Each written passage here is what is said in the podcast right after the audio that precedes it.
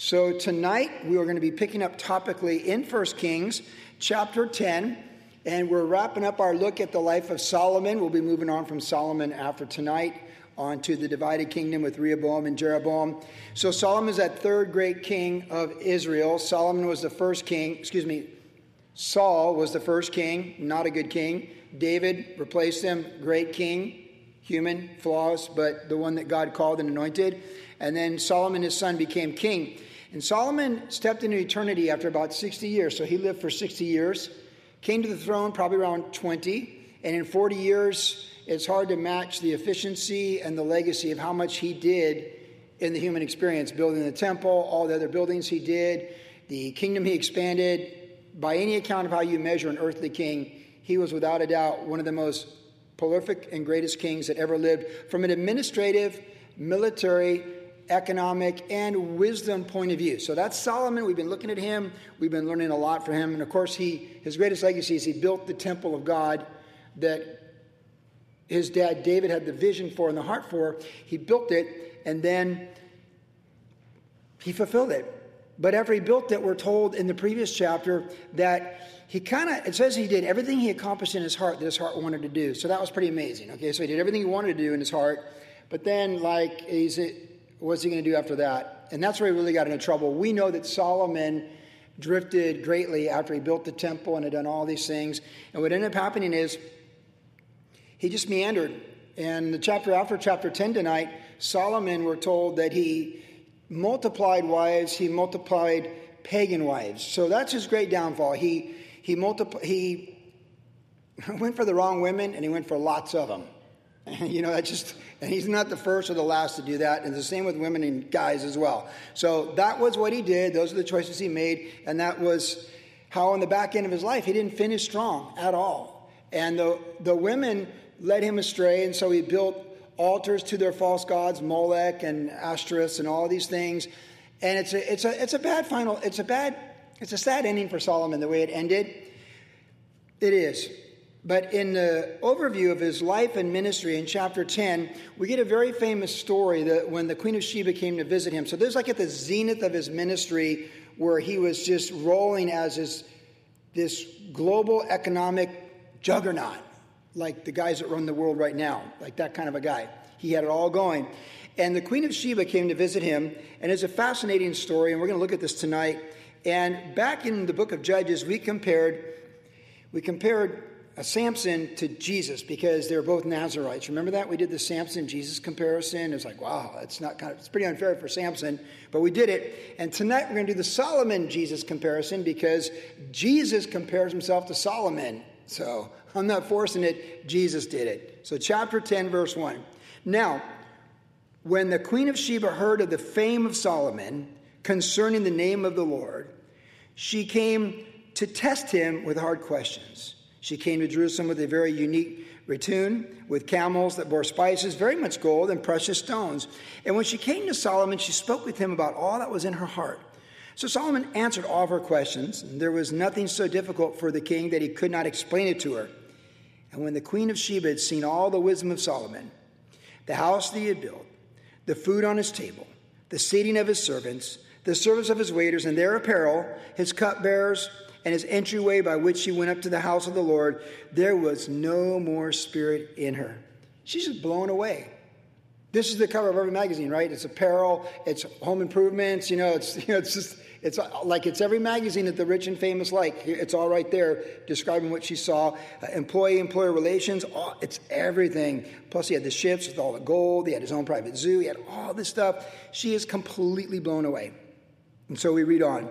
In verse 6, we read Then she said to the king, It was a true report which I heard in my own land about your words and your wisdom.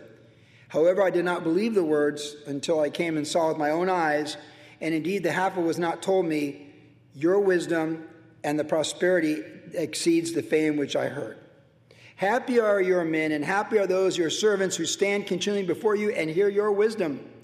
Blessed be the Lord your God who delighted in you, setting you on the throne of Israel. Because the Lord has loved Israel forever, therefore he's made you king to do justice and righteousness. What a great segment of scripture. It, it, really, if you think about it, it's, it's, it should get your attention.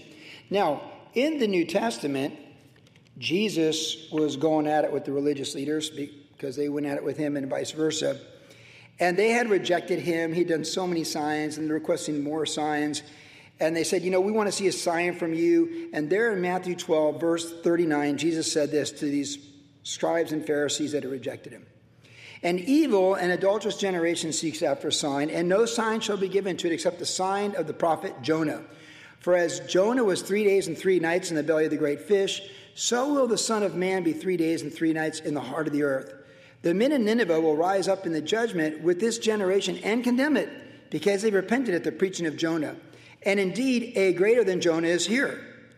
The queen of the south, that's the queen of Sheba, will rise up in the judgment with this generation and condemn it, for she came from the ends of the earth to hear the wisdom of Solomon, and indeed, a greater than Solomon is here.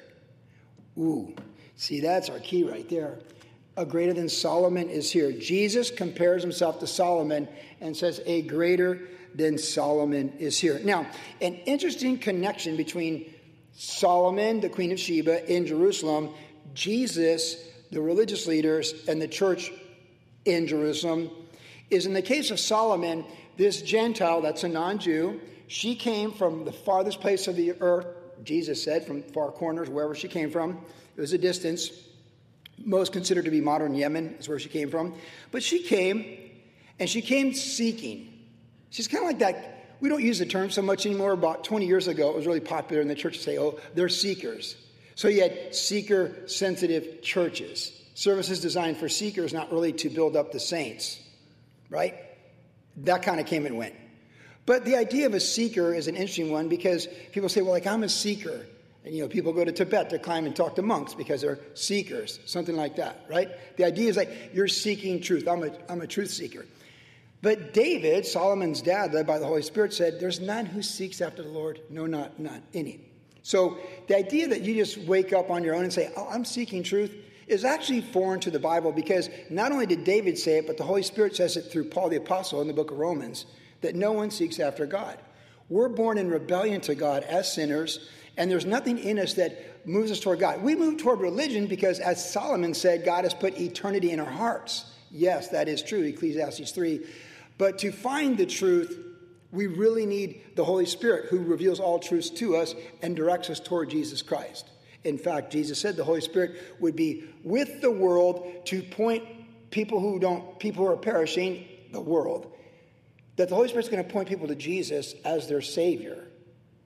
And He's with the world to point them. And He brings them, Jesus said the Holy Spirit would bring them under conviction. He will convict them of sin, righteousness, and judgment, which are actually terms that we saw even in the text tonight.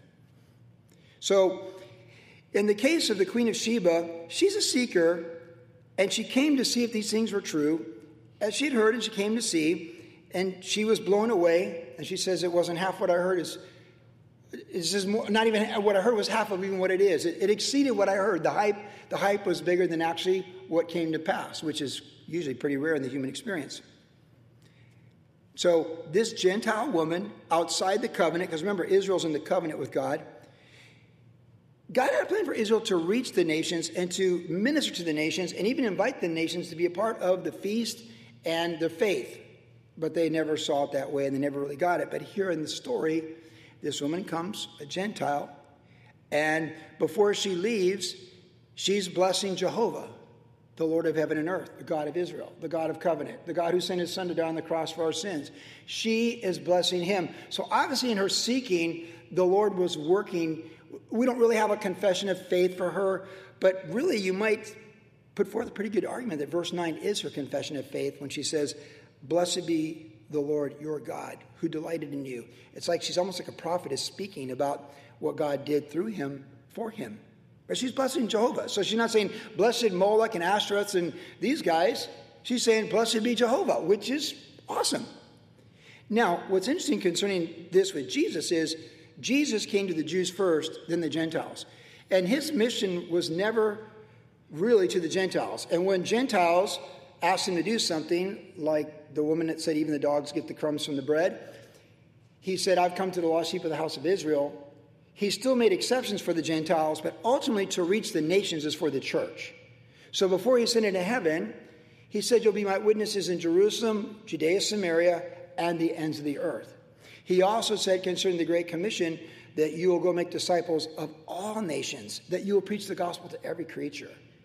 So the ministry of one greater than Solomon being brought to the Gentiles is not that the Gentiles, like the Queen of Sheba, go to Jerusalem to find out the truth, but the church went forth from Jerusalem to declare the truth, which we are to this day. That right there is a tremendous contrast of just how the kingdom works and how God has worked. But it's a contrast between Solomon and Jesus. Because in Solomon, they came to him to see what he did. But Christ in us, the hope of glory, is we go to them to tell the, the world what he's done for them. See the difference? The distinction of how that works. And the wisdom of Solomon was limited to one person in one location.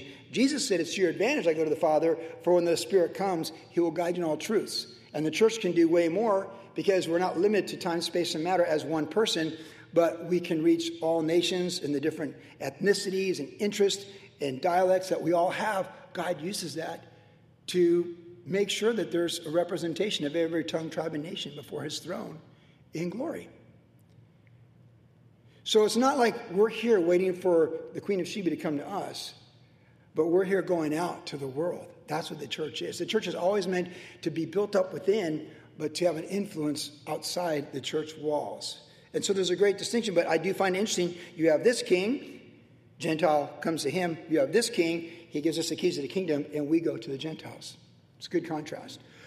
But the contrast really takes off from there because as you look at this passage, the first thing we'll really draw our attention to, that was the broad scope of it, the panoramic. But the first key point I want to make tonight is in verses 6 and 7, where she said to the king, It was true, it was a true report which I heard in my own land about your words and your wisdom. However, I did not believe the words until I came and saw with my own eyes, and indeed the half was not told me. Your wisdom and prosperity exceed the fame which I heard. So, from an earthly perspective, one queen to another king. She understands royalty, she understands wealth, running a country, she understands administration, economics, global stuff. She's smart. And she just goes, wow. Like, he's her peer in a way because he's a monarch, she's a monarch, and she's just completely blown away. Now, as we think about this, we think of Solomon, his words, his wisdom, because she talks about his words and his wisdom, and her eyes actually seeing what God had done through him and believing because she saw it and she was amazed. Contextually, we need to realize, like, when you look at the pyramids and think that's amazing, or we look at different historical buildings from thousands of years ago that are still standing, we just go like, wow, that's just amazing. But what Solomon did 3,000 years ago is insane. The temple, the wood coming down the Mediterranean with, from Lebanon, being hauled 60 miles you know, to 3,500 feet elevation, the quarried stones without the sound of tools, being hauled from the quarries, brought to Jerusalem, how they put these things together. I mean, it's just incredible. And then the woods that were used that we saw, and overlaid with gold and the artistic design. It is just the art, architectural achievements are just some of the greatest ever in human history. So she would have just been like, wow. And then she described his throne. Well, the text describes his throne later on this chapter, made of ivory, the 12 lions, all these things. It's just incredible. And then his words. So his wealth and his words and all that God had done for him. It's just, it's, we want to just kind of get this in our mind that he's mind blowing in time, space, and matter. Like we look at people and go like, ah, man, like just Fortune 500 people or extremely successful financial people that control the world, like Twitter people, Facebook people, people like that. And they can just do whatever they want and they they can buy their own rockets and launch them and go have fun in space with their friends. Like, it's like, how, how do people get that smart? How do they make that much money? Like, and we're like, it is impressive. It, it is, it is, you know, like from a human standpoint, like that's impressive. Rockets aren't cheap. The, the ideas that people can come with and the creativity that they can come up with from their right brain, along with the metrics of their left brain, and we can do stuff like this. He did it. But then he's got the wisdom. Like this guy, if he lived in our time, he should just have an Instagram and a Facebook where he posts something really smart every day. Like the different Instagrams you get for smart money people. And they'll have Shaq and they'll have Bezo or whatever, these little quotes. And you just go, oh, oh, what a nugget, you know. Like he's he's got 31 chapters where he's going boom, boom, boom, boom, boom, boom, boom, boom, boom, boom. Like it's crazy. There is nothing like the book of Proverbs in human history. It's the holy word of God for practical living. It's amazing. And he wasn't altogether a bad guy. He's a pretty fair guy. And you're like, well, for a really smart guy, he does stupid things. He chooses the wrong women and lots of them. So you're like, he's not that smart, you know, but like, he, so you feel like relatable to him. Like, yeah, he's smart, but he's not that smart. He, he, he had that wisdom and, and all this stuff. So you'd be like, wow. So now, from a worldly perspective, you're just blown away by Solomon. But let's think about Jesus. Let's think about Jesus. And actually, you can take all these incredible people on planet Earth right now that we think are really smart, great, brilliant, and beautiful, and all that kind of stuff. Let's put them next to Jesus. Let's think about Jesus. The words of Jesus. There's a reason the Bible is the most read book in human history. And there's a reason you can get lots of Bibles with red letter edition. And there's a reason when you go to Catholic Mass, they only read from the Gospels as their main sermon. And it's the red letters, it's the words of Jesus. Now, I believe all the words equally. And I believe the Song of Solomon is just as important as the Gospels, the whole counsel of God. But I understand why they would do that. The red letters. There are denominations that put a greater emphasis on red letters than black letters in your Bible with the red letter Bible because the words of Jesus are incredible. The Sermon on the Mount is the greatest sermon. He took the law of God, the Ten Commandments, and he's expounded it for all humanity, how it's truly to be applied in God's grace for every generation until Jesus comes back in glory. How he treated the woman caught in adultery. How he treated the harlot when she cried at his feet and wiped his feet with her tears. How he treated the desperate man whose son throws himself in the fire in his seizures. How he treated the crazy men naked in the tombs, you know, on the other side of the Sea of Galilee. How he dealt with people one on one. How he ministered to a multitude. How he spoke to Peter, John, and James. How he spoke to the 12. How he sent out the 70. The words of Jesus are unparalleled and unmatched. Yesterday, I went for a walk with my wife at the beach we park over there by 17th Street in Huntington, and we walk a block and then cross that, that light that you have there, you know, PCH. A lot of locals live in those, you know, those Huntington houses, like three stories high and super narrow. But there's one that's like a little Buddha thing. Hey, Buddha, what's up? I generally say hi to Buddha when I pass him. Yo, Buddha. There's a dog I say hi to too, so don't just, hey, the dog and Buddha. But uh, I, I thought, like, you know, like, the Asian cultures really respect Buddha. And they're really big on Buddha. And I, evidently, you know, there's a book of Buddha. I've seen it in the hotels, the five star hotels in Japan. And those are words that are pretty important to a lot of people, in fact, millions. Of course, Confucius is the same way. Like, uh, know, like wrote the words of Confucius. Muhammad had words that people will blow themselves up over. A lot of people have words that people think are pretty impressive and important. But the words of Jesus are the words of life. He said, you seek the scriptures, and in them you think you have life, but they are that which declare me to you. He said his words are life. His life is abundant life. He said he didn't come to cancel the law of God and the Ten Commandments, but he came to fulfill them. The Sermon on the Mount is the greatest collection of words in human history, without a doubt. The four Gospels give us the record by the Holy Spirit through the eyewitnesses of the apostles of the words of Jesus. So, whatever wisdom Solomon had, it can't touch the words of Jesus.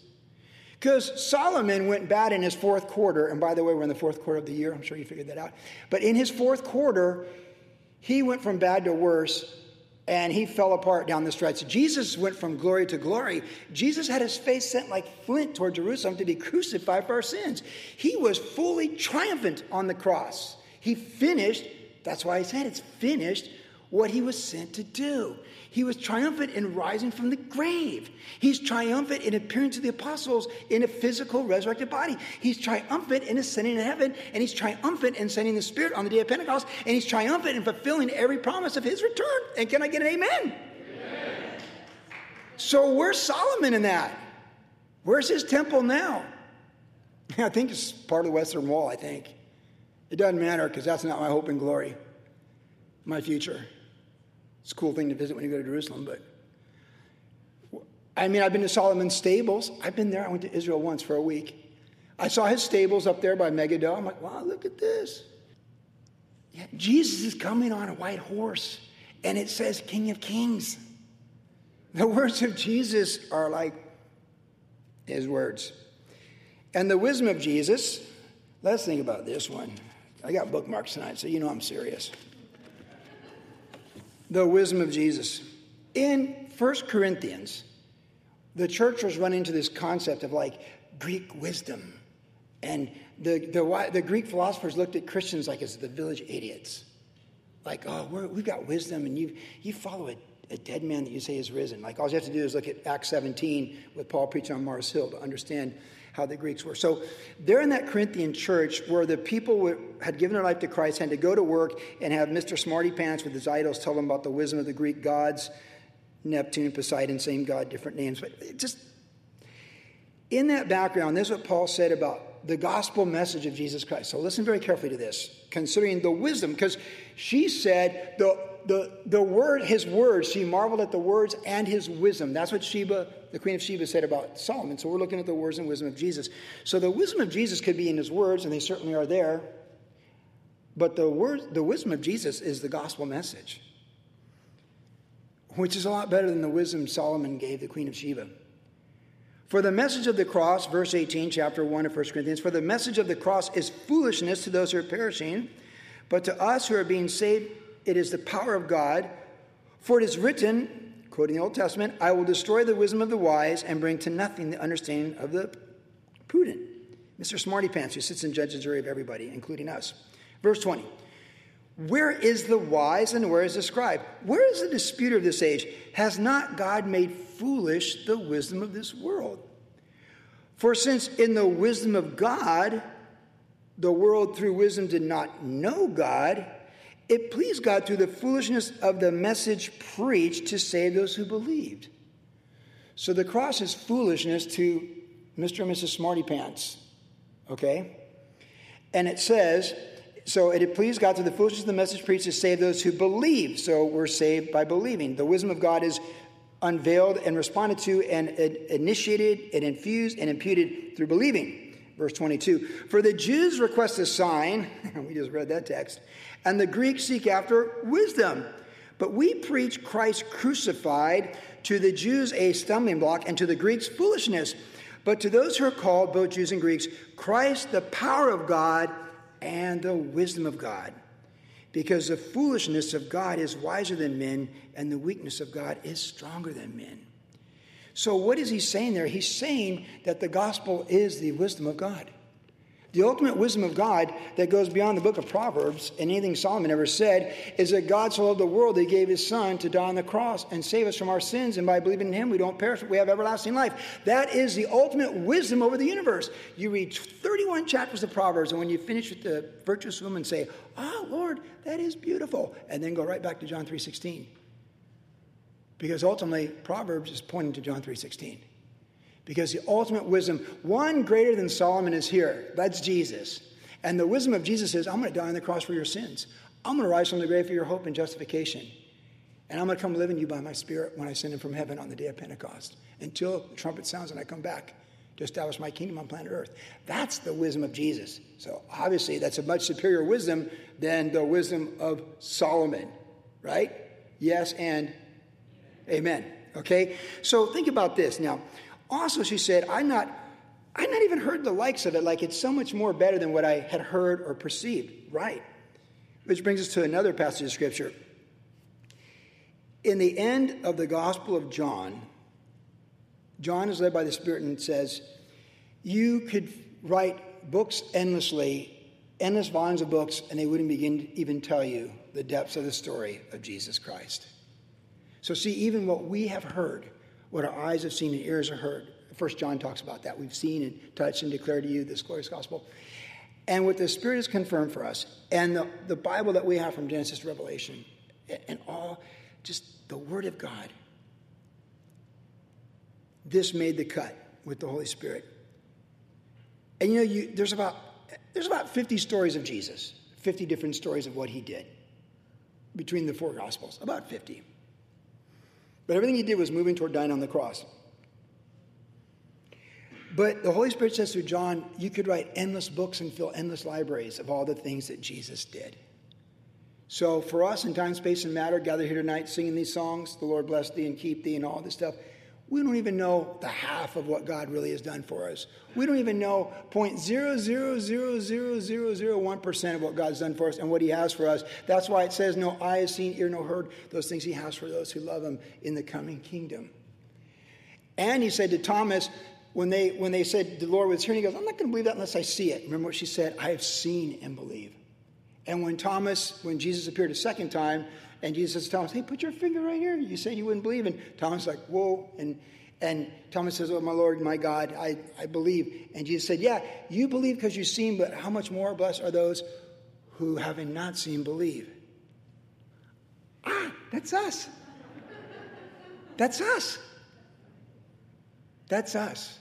We've not heard the half of it. We haven't heard point zero zero zero whatever percent of it. It's going to be all the glory for eternity.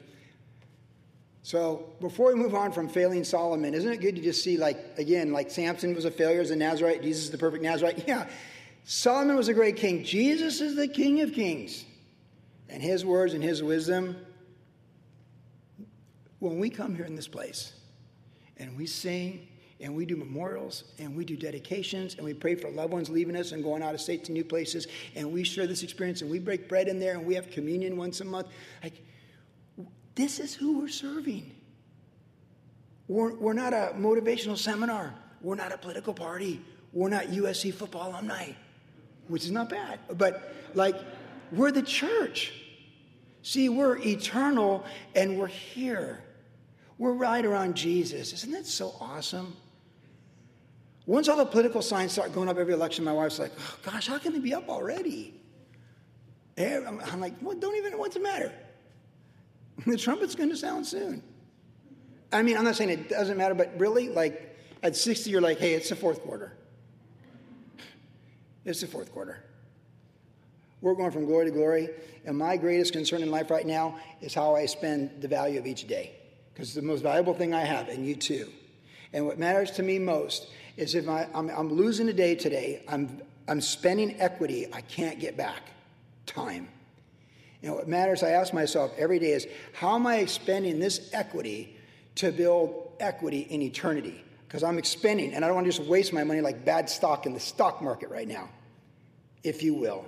Because the real equity is my faith and the value of my day and how I spend my day and what am I living for and my faith and the actions that follow it. How am I spending 24 hours with 100 days in front of me before it's 2023? And each day, Paul said to redeem each day.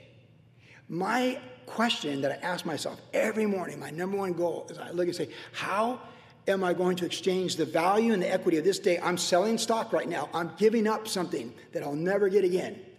So I need to make sure how I think, talk, pray, act, and respond is building dividends for all eternity in time and eternity. Otherwise, I'm just wasting the greatest asset I have time. We need to redeem the time. And it's worth asking yourself whether you're young or old, but particularly if you're old, because for sure you know it's fourth quarter. Could be, could be the two minute warning if you're young too, you just don't know. But Jesus, a greater than Solomon is here, and that's who we're worshiping every time we gather here. And that's what unifies us when we're breaking bread in that gym and breaking communion here last week. That's, that's what we're doing here. The second thing we see is happy are your servant Happy are your men, and happy are those who's your servants who stand continually before you and hear your wisdom. Yeah, it's a great job. It was a great job. It was a good gig to work for Solomon in the palace. He's the smartest guy. He's that guy. And it's a great job. you're at work and you're watching Solomon run the business, and he, he's just dropping, he's dropping nuggets in everything he's doing. He's just, he's, he's the walking book of Proverbs. He is the living book of Proverbs. Like, if you sat under Pastor Chuck Smith and his teaching, he, you know, the, what we call the Calvary distinctives, Chuck would put stuff out there like, well, you know, blessed are the flexible, they won't be broken, right? Like stuff like that. Like he would just say, like, yeah, and doesn't it stick with you? This, that one sentence has shaped my life for 35 years in ministry. Blessed are the flexible, they will, for they won't be broken. Like such a simple phrase. Well, Solomon's got 31 chapters of those when you work for him. Like, picture of Romaine back in the day following Chuck, and Chuck's like just talking and chit chatting. He just a boom, boom, boom. Pastor Chuck's book of Proverbs, that's great and awesome, and it's a legacy. But this is Solomon with the Holy Spirit, eternal Word of God, book of Proverbs. Happy are the servants. So, like, it's a great job. You want to go to work, right? Like, you want to go to work. You love your boss. You love your place of employment. Great benefits. You eat from the king's table, and you get to hear him just share things and you go like oh honey i had this idea and i was praying about it and i couldn't quite put it all together with the property up there in naphtali and then suddenly solomon said this thing to this guy that's visiting from persia i couldn't believe it and all of a sudden the idea is connected and i have this business model now it's going to work that's the benefit of working with solomon he's got better ideas than you do and if you're thinking about ideas and suddenly you hear his idea, that might be the answer to your prayers when you're praying the Shema in the morning like a good Hebrew. And suddenly he says something, and then your wife said something because she's got good ideas most of the time. And the two go like, oh my goodness, this is a solution for this problem with our neighbor. We're gonna, we're gonna resolve this, this vineyard sale and it's gonna work out fine. And everything's gonna be good. That's what you got when you hung out with Solomon. And so it made you happy. You had a great job. I can't wait to go to work and hear what Solomon says this week. I can't wait to hear what he says on Monday. Solomon's always got fresh manna on Monday. He's going to have something to say at work today. We have a staff meeting on Monday with Solomon. Can you imagine 20 minutes on a staff meeting with Solomon? Yeah. All right, let's go, everybody. Let's get back to work. You'd be like, fired up. He's giving you Proverbs chapter 11 when you didn't, when even in the Word of God yet. That's what it'd be like. To hear the book of Proverbs as it was being written. Wow. But you know, again, she said to stand before him and hear him. Well, how about the church when we stand before the Lord and hear him? Or like Mary in the Gospel of Luke, where it says Martha was busy doing all the work, and Mary sat down and says, You know what? I'm turning the cell phone off right now. The iPhone's off. Jesus walked through the door. Look, Jesus walked through the door, it's off. Put that there. Jesus here, like the grandkids. That's the way you should be with the grandkids, by the way. And if your adult kids are talking to you, that's the way you should be with them too. Turn, turn the distractions off. Martha's like, oh, we got this, oh, this, that, oh, we got this, you know, we got the potatoes going in the oven, we got this stuff, oh, we're gonna get, we got the tofu happening or whatever, we got the fatted calf, like, all, the grills, oh, honey, check the grill, like, she's like that. And Mary's like, Jesus is, he's just sharing and he's teaching, and she's just sitting there just taking it in, just taking in everything. He's talking about, he's explaining. He's explaining honor your father and your mother. He's explaining being content and not being covetous. And Mary's getting it, and Martha's missing it. Mary desired the better thing. And so when Martha's like told Jesus, hey, tell my sister to help out with putting the dishes in the dishwasher, Jesus goes, no, no, hang on, Martha. Mary's chosen the more excellent thing. What was that? Sitting at the feet of Jesus and hearing what he has to say. Now, when we say that we have a morning devotion or, or devotion time, what, is it, what do we mean by that? It almost can be caught up as like Christianese, if you will, or a Devo. Like Garrett used to always, Pastor Garrett used to always like, I had a good Devo. Like, like Devo, like 80s, you know, like, yeah, whip it, you know, like that kind of Devo, like with the cone. it's like, no, no, no. Devotion, it's short for devotion to spend time with the Lord. So, number one on the list every morning for me is to read my Bible. I'm about to finish Hosea tomorrow. I've been in Hosea for about five days. I finished Daniel before that. I, I have a journal, I write things in the journal. Most of my notes are on my phone now, but my time with the Lord is still in the journal. I put like the wedding invitation to Kimberly and Brady's wedding that we did a couple weeks ago. That's in my journal. Stuff like that makes my journal. High school graduation cards make my journal. You know, things make my journal. I put in my journal. I tape them in there. It's my life with Jesus. I got a bunch of them. They'll probably get thrown out 10 years after I'm gone from planet Earth. It won't matter, but for me, they matter. It's God's faithfulness to me.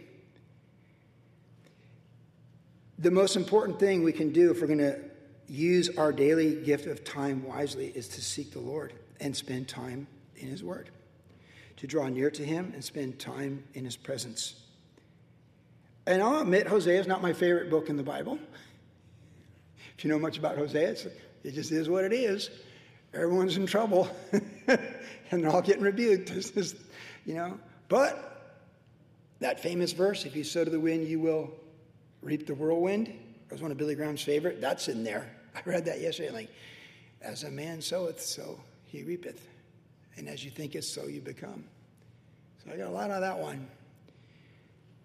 And even I don't get a lot of it, I'm still in the Word every day, like I'm eating cornflakes with banana. Like, just it's what we do. I feed my physical body, uh, eggs, whatever. I, good whole wheat toast, vitamins, the chewies, gummies from my belly, probiotics, all that kind of stuff. You know what I'm talking about. Everyone over 60, you should know what I'm talking about. Uh, but she said, Happy are your servants. So happy are the disciples of Jesus Christ. Happy were those men who followed Jesus around, rubbing the wheat heads through the, you know, the kernels through the field, that followed him where he went and got to be on the boat with him in the storm. Happy were those guys. Happy were the women, as it says in Luke, who ministered to Jesus and met all those needs to take care of everybody that's been so well shown in the Chosen TV series, the women and how they ministered to Jesus. It almost gets lost in the, in the scriptures, but you see it time and time again.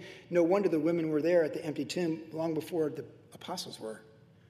they got, hey, early bird, early worm. They got the first fruits. They saw it, Mary, the rest. As we think about what she said, happy, if she proclaimed happiness and blessings upon those who stood before Solomon to hear his words, how much more for you and I, disciples of Jesus Christ, if you are one who wake up, seek the Lord, and have the Holy Spirit speaking to us, giving us things to think about, taking the scriptures, putting it in, and, and giving resolution to unresolved matters in our mind and our personal lives, and suddenly this word is a word from the Lord. It, when it shapes our it shapes our worldview either way. This is right, this is wrong. Don't be confused. Don't be swayed by the world. There's a way that seems right to men, but the end thereby is death. But Jesus is the way, the truth, and the life, and this is the whole counsel of God. So if nothing else, it's truth, truth, truth, truth, and you have the right worldview. God has not changed. He's the same yesterday, today, and forever. And everything else is changing. They're moving the landmarks, they're moving the goalposts. Jesus is the same. And God is light, and him is no darkness at all. So just reading 11, 12 chapters of Hosea in four days, they'll keep it just keep you, they'll keep you in your lane, like Autotopia Disneyland. Right? You can't get, you know, like Autotopia has a start, stop, a start, finish. I went on the Autotopia, I think, with all four of my kids, starting with Hannah when she was two, 30 years ago. You know, little Autotopia, you're going forward. And if you're not, someone's going to whack you from the behind, and they'll move you forward. You can get whacked from the back, you can whack in the front, you can go this far to the right, you can go this far to the left, but you can't get off track and out of your lane. That's what the Word of God does. It's like our little autotopia. It keeps us moving forward. If you get a little kick from the Lord, good for you. And you just stay in your lane, and sooner or later you get out and you're like, wow, that was a, what a wonderful time with my two year old daughter Hannah back in 1992, 93, on a California visit from Virginia. It's a great memory. See, when we make time for the Lord, the Bible tells us that angels in 1 Peter desire to look into the things that we now have revealed to us in the glorious gospel and the Word of God. We have a red letter Bibles, and the action that should be the number one action of our day is to stand, kneel, or sit before the one greater than Solomon who's going to speak to us from his Word by his Spirit. That's how your workday should begin, and your Sabbath day too with the Lord. Finally, the third thing we see, verse 9, she says, Blessed be the Lord your God who delighted in you, setting you on the throne of Israel, because the Lord has loved Israel forever. Therefore, he made you king to do justice and righteousness. So she pronounces a blessing on him. Well, she blesses the Lord, and she reminds him why he's the king, because the Lord put him there. And the Lord put him there, so what? For justice and righteousness. And doesn't planet Earth it's good for planet Earth. It's good for humanity. It's good for the individual. It's good for everybody when there's justice and righteousness. She gave glory to God over Solomon's greatness. She did bless God, uh, Jehovah, for his greatness.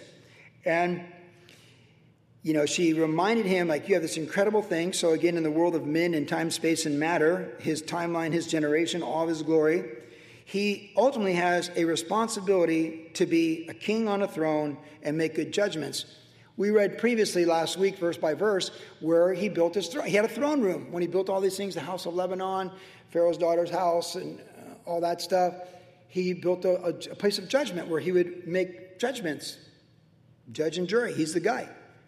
He's, he would, that's what kings do. That's what queens do. They make the final say on certain things, and that's what he did. We're told that his throne was of ivory and overlaid with pure gold. It's impressive. It had six steps, and the top of the throne was round at the back. There were armrests on either side. Two lions stood beside the armrest. Okay. Uh, Twelve lions stood there, one on each side of the six steps. Nothing like this had been made for any other kingdom. The Holy Spirit tells us in verse 20 that of all the thrones ever built up to this time, this is the throne. I mean, like, this is the throne. Like the Queen of Sheba had a throne. She's like, I don't have a throne like that throne. This is the throne. Got the big lions, 12 little lions, ivory, gold. Like, you walk in there, he's like, oh, what's up? You know, he's, he's, he's the bling king. he just, you and I would have been so intimidated to walk into his throne room. I told you Bill Clinton walked by me when he was a president in Vermont in 1994, governor's convention at the Sheraton Hotel. He walked right by me, and I tell you that the three things that blew my mind with Bill Clinton, I was by the most powerful man on planet Earth, because the president of the United States is generally the most powerful man on planet Earth. Three things. One, he's about to go before all these governors and all these people that were going to cheer him, and he did what all of us did. He looked in the mirror and he did this. But I was looking at him through the window. I'm like, seriously, Bill Clinton did this. The Lord knows. He's like, I, yeah, good for you. You should look good. Then he walks right by me, and I go, There goes the most powerful man in the world. And I got nervous. All the Secret Service, I'm in room service. And here comes Bill Clinton, President Clinton, with the Secret Service. Like, wow, there they go. And then he went in the room, and everyone's just like, That's all I remember, those three things. I got really nervous when he walked by me. He fixed his hair. I got nervous when he walked by me, and people would have died for him in that room. Their worship of him was unbelievable. And the Lord's like, You should worship me like they worship him. Actually, more than that. Because I was pretty discouraged in Vermont, so. The throne room is intimidating. When you go to a courtroom and there's a, a, real judge and it's a trial, especially a serious trial like millions of dollars civil or criminal like murder, stuff like that. That's I've been on a couple almost jury cuts, and some of you have been on jury trials involving murder. So I've talked to you, I know. It's serious. Like, judges are intimidating. How about the throne of Solomon? But alas, before we have a great time breaking bread in the gym, we need to remember who's on the ultimate throne. What do people say all the time? Well, you know, God's on the throne. When they tell you, I lost a trillion in the stock market this week, but God's on the throne. Our houses are losing value, but God's on the throne. My Bitcoin went boom, but God's on the throne. They're forcing this on us, but God's on the throne. What are you going to do? God's on the throne. Right, He is. So, Solomon's throne was impressive. You know, it's like four or five verses. It's pretty impressive. Wow, let's look at the throne of Jesus. Revelation chapter 4. John's in heaven, and he says this After these things, he'd seen, uh, excuse me, chapter 5. After he'd seen the Father's throne, he sees the Son's throne, and he says, I saw on the right hand of him who sat on the throne a scroll written, and on the back seal with seven seals. I saw a strong angel proclaiming with a loud voice, Who is worthy to open the scroll and loosen it? And no one in heaven, on earth, or under the earth was able to open the scroll. So I wept much because no one was found worthy to open and read the scroll. It's a deeded title, Earth, by the way. Or to look at, behold, um, the lion of the tribe of Judah, the root of David, has prevailed to open the scroll and to loose its seven seals. And I looked, behold, in the midst of the throne and the four living creatures, in the midst of the elders, stood a lamb as though it had been slain, having seven horns and seven eyes. That's a reference from the book of Daniel, which are the seven spirits of God out in all the world. And then he came and took the scroll out of the right hand of him who sat on the throne. Now, when he described the Father's throne before that in chapter 4, it's the rainbow, it's the emeralds, it's the 24 elders, it's the four living creatures, it's everything. And they're all saying, Holy, holy, holy. But Jesus on his throne, it says in verse 8 that he took the scroll, the four living creatures, and the 24 elders fell down before the Lamb. So, in other words, in the throne room, it's all about Jesus in the throne room. The, the, four, the focus of the four living creatures and the 24 elders, it's on Jesus. And he takes the scroll. They have harps and golden bowls, and these are the prayers of the saints, and they sing a new song, and this is what they say at the throne of God. You are worthy to take the scroll, to open its seals, for you were slain and have redeemed us by you have redeemed us to God by your blood out of every tribe, tongue, and people and nations. That includes Yemenis, the Queen of Sheba and have made us kings and priests to our God, and we shall reign on the earth. Then I looked, and the voice of many angels around the throne, the living creatures, the elders, and the number of them, ten thousands times ten thousands, a thousand, saying with a loud voice, Worthy is the Lamb who was slain to receive power and riches and wisdom and strength and honor and glory and blessing, and every creature which is in heaven and on earth and under the earth, such as are in the sea, and all that in them heard them saying, Blessing and honor and glory and power be to him who sits on the throne and to the Lamb forever and ever. Then the four living creatures said, Amen, Amen, and they worship him who lives forever and ever. Now, it is unfair to compare that to Solomon's throne because Solomon's ivory and gold and it's long gone. It's not in any museums that I know of. It went the way of all men. The dirt, from the dust it came, the dust it returned. But this throne is the throne that determines the hairs on our head, the beat of our heart, every breath we breathe, the purpose of our life, the glory intended, the plans and purposes, the talents and the gifts that God wants to use and redeem for His glory. This throne is where it all comes from. We're made by Him and for Him, and in Him we consist and move and live and have our being. So our life is this great gift, and we only get one of them. And Jesus is at the right hand of the Father. He is at the throne room. He is there right now, and He ever lives and intercedes for each one of us in whatever we're facing, be it the mountaintop of joy or the valley of despair. He is with us in all of it. David said in Psalm 139, If I go to the farthest side of the sea, here or all the way there, you will see me. If I go here, you're there. If I go there, you will see me. And He's for us. We actually sang in the song with Jeff. I'm really glad he played that song. You are for us. You are for us. You are for us. And Worship Generation Church, Body of Christ on planet Earth, October 1st, 2022. We must know and believe that God is for us. We are created with purpose and meaning and destiny. But that destiny cannot be fulfilled until we surrender to Jesus Christ, the one greater than Solomon. And it cannot be fulfilled unless we're willing to wake up and redeem the time and get after it with all that we got the purposes that we're intended for. And that is a life to be lived. And I read something interesting the other day. Uh, it's from an old book, long time ago, a Zig Ziglar book, where he said that most people, less than 2% of men by the time they're 60, are considered successful financially. They just don't understand setting goals, having vision, serving the Lord, repenting, being broken, walking in humility. And I thought, well, if less than 2% of men are considered successful by standards at 60 financially, how many Christians are, are what percent of Christians can be considered fruitful and prosperous for the Lord when they're 60? Or are we just going in circles? Or just playing church and religion? See, the one greater than Solomon is the King of Kings. And he chose to compare himself to Solomon for all eternity, for all of us to learn. And I gave you the comparison tonight. What the Queen of Sheba said about Solomon, I took what she said and I compared it to Jesus. And we know that's who we serve. So as we begin the fourth quarter of this year, I just encourage all of us to seek first the kingdom of God and his righteousness, and then get on with the things he has. And to redeem the time, the days are evil, for the king is coming.